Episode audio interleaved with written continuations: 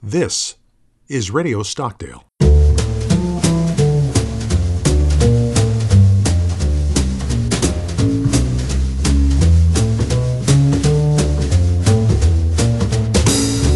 Welcome to Ethics in the Naval Warrior. I'm your host, Michael Sears, at the Stockdale Center for Ethical Leadership. My guest is an assistant professor in the Department of Political Science and the master's program in Homeland Security at Rider University in New Jersey. Her research has been well published on civil wars, insurgencies, international conflict, foreign policy, and creativity and innovation. Currently, she is a fellow at the Stockdale Center for Ethical Leadership. Welcome, Doctor Elizabeth Radziszewski. Well, thank you for having me back. It's great to be here. It's great to have you back. And now we're going to kind of change the, to that other part of your portfolio. You know, while you're an expert on international conflict, you're also an expert on design thinking. What is design thinking, and why should we be interested in it as midshipmen at the Naval Academy? Uh, sure. So uh, design thinking is a, a human-centered approach to developing novel and useful solutions to complex problems. And it's really based on several key stages. So first, we really want to understand what people's needs are, and then we can uh, define the nature of the problem that needs addressing, and that's connected, obviously, to those needs. Um, then we do some creative ideation to develop solutions, and we prototype those solutions and test them. So it's a very A very uh, thorough process from understanding the problem to ideation to solutions and testing. So D T is um, just very effective in tackling uh, complexities of the modern world. So anything from global challenges, such as mitigating adverse consequences of climate change, to even decisions we want to make about our own careers and future. Can you tell us a little bit about uh, what's involved in the process of design thinking? Uh, design thinking is based on a series of connected and logical steps. So we start by understanding the nature of the problem. Who are we actually trying to help? What are the needs of the people? Um, addressing these questions really pushes us to abandon kind of pre-existing assumptions that we might have and encourages deep listening and observation. When possible, we would like to observe people in their own environment. So when we understand people's needs, we can better identify the key problem or challenge we need to address. Uh, this process of uncovering the real problem is considered the most vital stage of D T because poor understanding of the issue is bound to yield misplaced and ineffective solutions. So then we can move to the next stage, which is basically creative brainstorming. And we utilize several useful techniques to generate novel solutions, Um, such as looking at other fields where similar problems have existed to inspire ideas. And we then pick the best solutions based on the likelihood of effectiveness and the resources that we have to implement those solutions. So in our final stage, we are ready to implement and test our solutions, and we do so in a very quick manner without investing too many resources initially. We just want to see how it works on a small scale. Here is where we learn what works and what doesn't work. Based on this, we can go back to the process. For example, we can um, redefine the focus of the problem or brainstorm ideas for making improvements to that initial solution that we have developed. So overall, um, there is a logical progression in the process of uh, de- design thinking, but design thinking is very flexible in moving back and forth between the steps as the process evolves. You know, this is very interesting, and there's this concept called fast failure. Can you tell me where that fits in? Absolutely. Um, oftentimes, we have a tendency to invest a lot of resources into our solutions.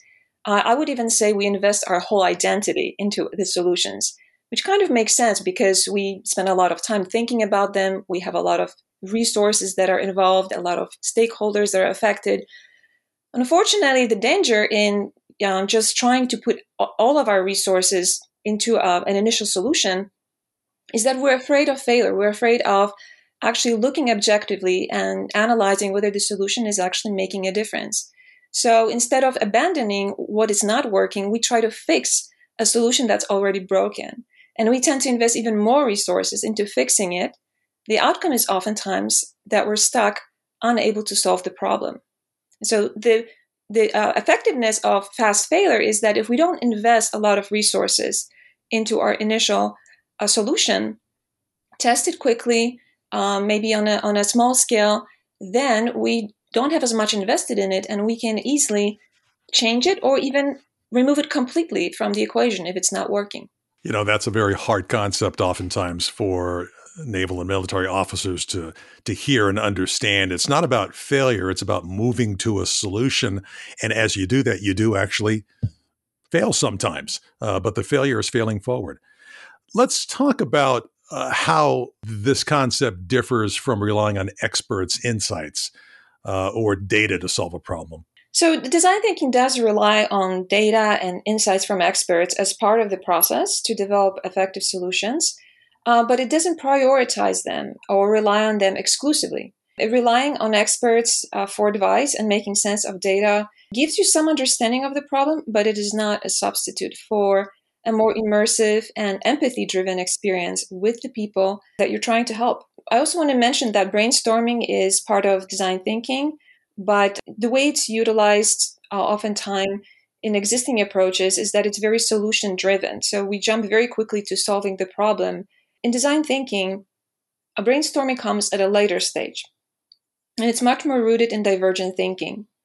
So the advantage of design thinking is that um, it really helps us understand the nature of the problem so that when we are getting to this stage of ideation, brainstorming, we have a pretty good understanding of what it is that we're actually working on. And that enhances or that increases the um, effectiveness of our solutions in the end. Can you give us some examples of where design thinking has made a difference? So most commonly, uh, design thinking has been utilized um, in the business sector, and there have been some uh, amazing stories of big companies such as Lego, for example, uh, which was basically saved from bankruptcy at one point, thanks to uh, design thinking approaches to product development. But I also want to mention that people-centered approach, that's the key of design thinking, has made a difference in conflict zones, which is an area that I'm most familiar with. So for example, in Iraq, a team of ethnographers and a creativity expert followed the logic of design thinking to understand how to persuade tribal leaders to work with the U S military to reduce casualties from improvised explosive devices. From, from this process of understanding tribal leaders' needs and their role in the community, they were able to create Iraqi Transportation Network, which was a sustainable tracking business that provided cargo transportation services to the military and was staffed by men from local communities. Now, the program was very effective in reducing military casualties in the areas where it was implemented, and it was built on a deep understanding of how to get the locals to cooperate with the U S in a way that respected and responded to their needs. This is all quite interesting. How did it work better than the traditional approach that we normally take? I think the reason it works better than traditional approaches um, is that it pushes us to let go of previous biases and assumptions um, as we learn to observe and hear those we want to help, and oftentimes in their, in their own environment. So that's why we saw an example that I gave where design thinking was implemented and it worked successfully. Uh, there are some other stories of design thinking um, in conflict zones where we've seen successes as well, but I can leave it for another discussion. I think what design thinking does very effectively, um, it encourages a process where you become almost a beginner every time you start solving a challenge. And that really goes a long way in truly understanding the problem. When we begin to understand the real nature of the problem, we are likely to develop effective solutions.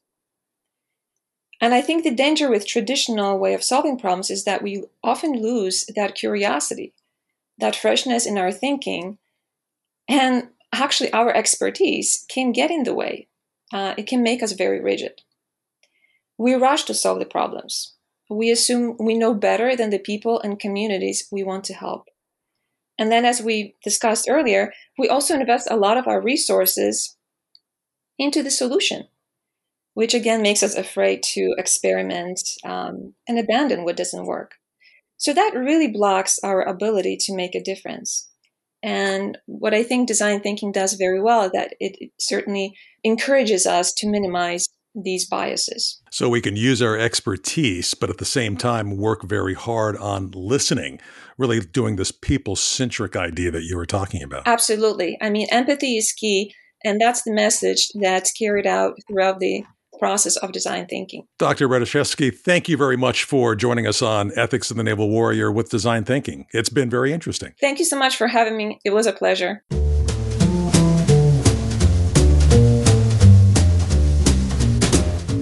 You've been listening to the Stockdale Minute, a series of podcasts produced by the Stockdale Center for Ethical Leadership at the United States Naval Academy. You can hear more podcasts at stockdalecenter dot com slash podcasts.